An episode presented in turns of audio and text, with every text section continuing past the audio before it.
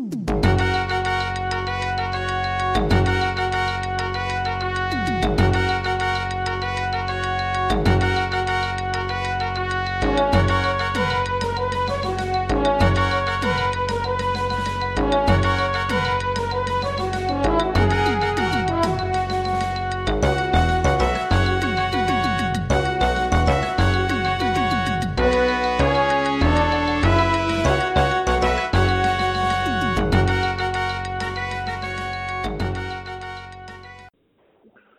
Good morning, good afternoon, good evening. It is Mr. Gadgets and the next installment of my path towards Linux.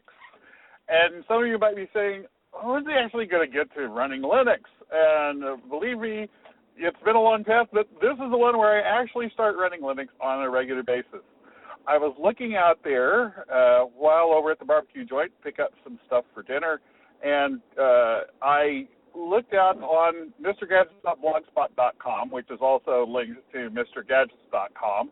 Uh, and that's my blog, which I have been running since, I don't know, 2003 at least, I guess, or something like that. Uh, I didn't go back to the very beginning, but I did look for uh, some specific things. And the first entries that I could find out there uh, was uh, March of 2004 back then I was carrying around a work laptop that was an IBM ThinkPad. They were still from IBM back then, T20. And it was getting a little long in the tooth at that particular time, and you know, in terms of the dog years that are computer years.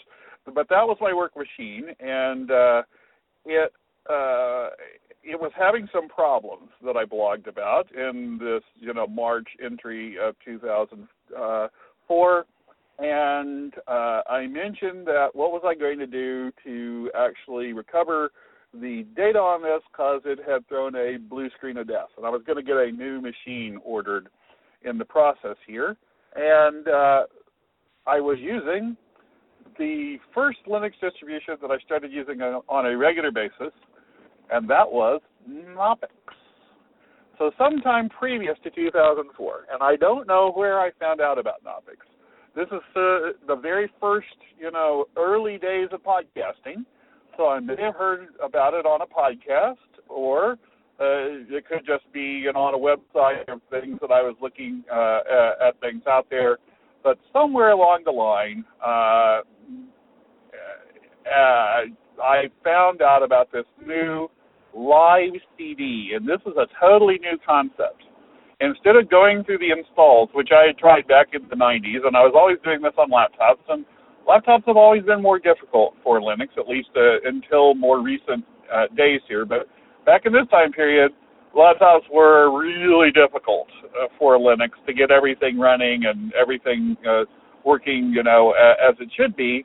And supposedly, this Knoppix thing would detect hardware, load what it is that it needed to run, and was supposed to be just the best thing since sliced bread. So I tried it. I don't know whether I got a live CD, you know, uh, from a magazine, which you know, since not all of us had high-speed data, you know, to the home and all that kind of stuff. Uh, it was still uh, a lot of the sources of these things.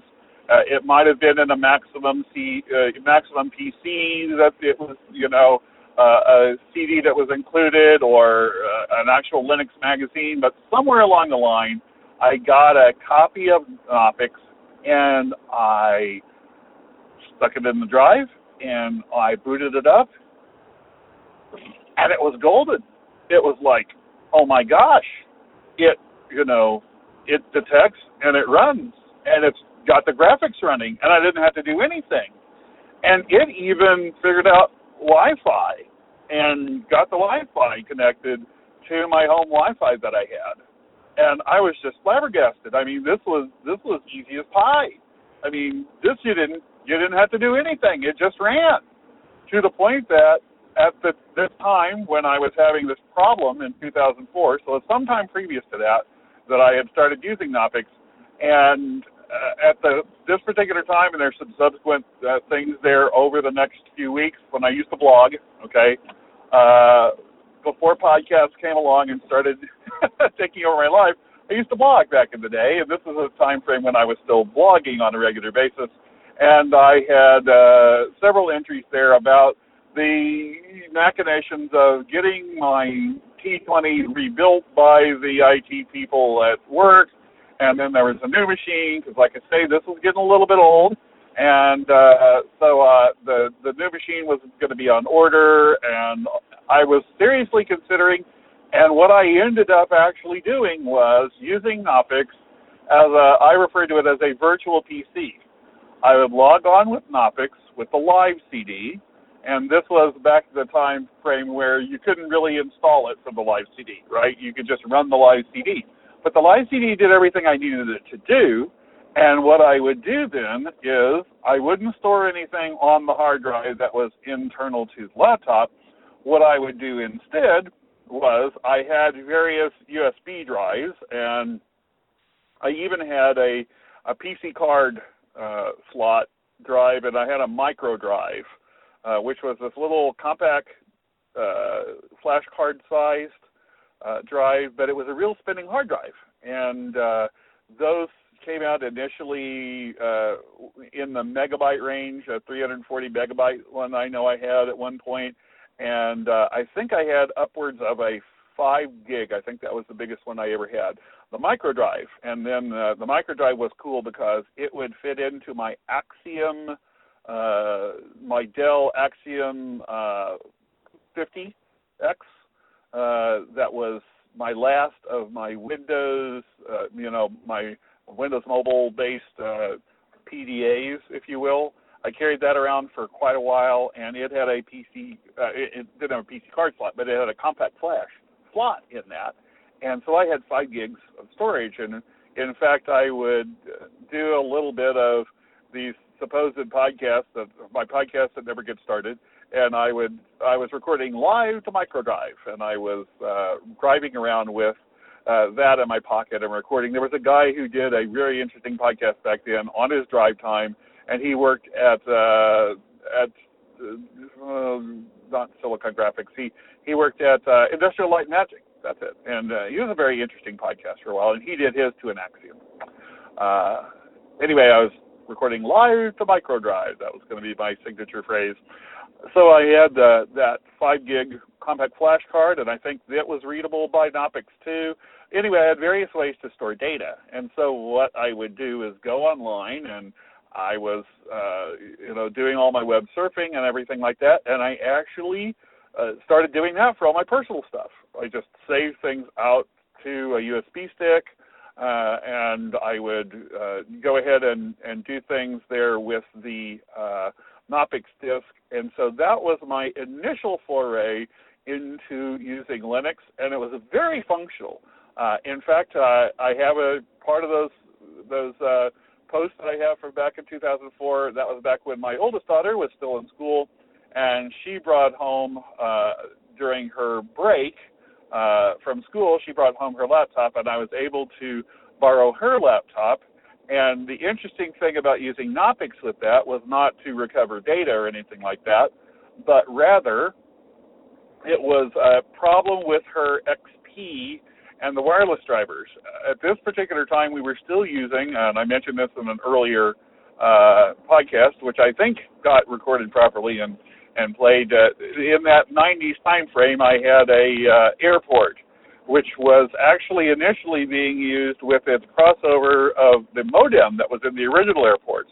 Thing looked kind of like a miniature flying saucer. It was this round thing. It actually ended up with a PC card, uh, wireless B uh, card that was in it that provided the wireless portion of things.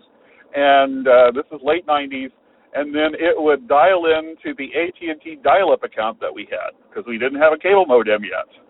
So uh, we were sharing the dial-up account, and I had it set up to dial in. Well, we were still using that. Now, by 2004, we had the cable modem in, but I was still using that old wireless uh, router and plugging it into the Ethernet and uh, and using that to provide Ethernet, uh, I mean wireless to the house.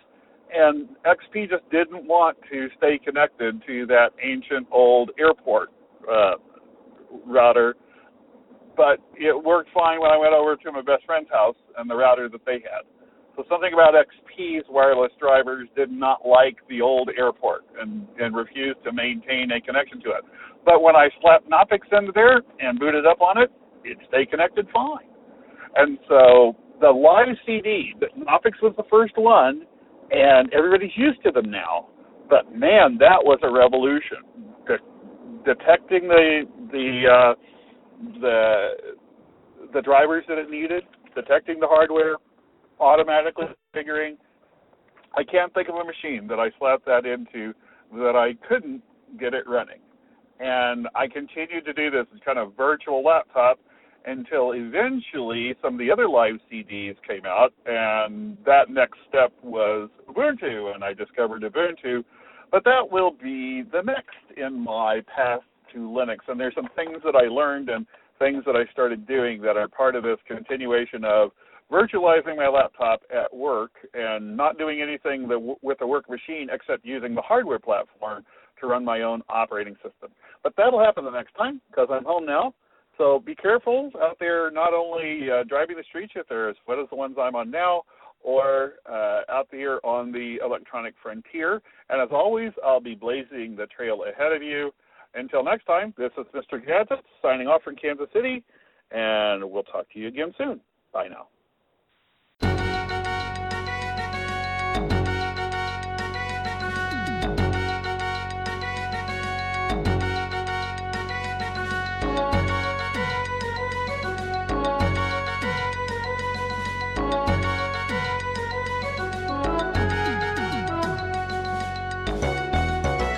Thank you for listening to Hacker Public Radio. For more information on the show and how to contribute your own shows, visit hackerpublicradio.org.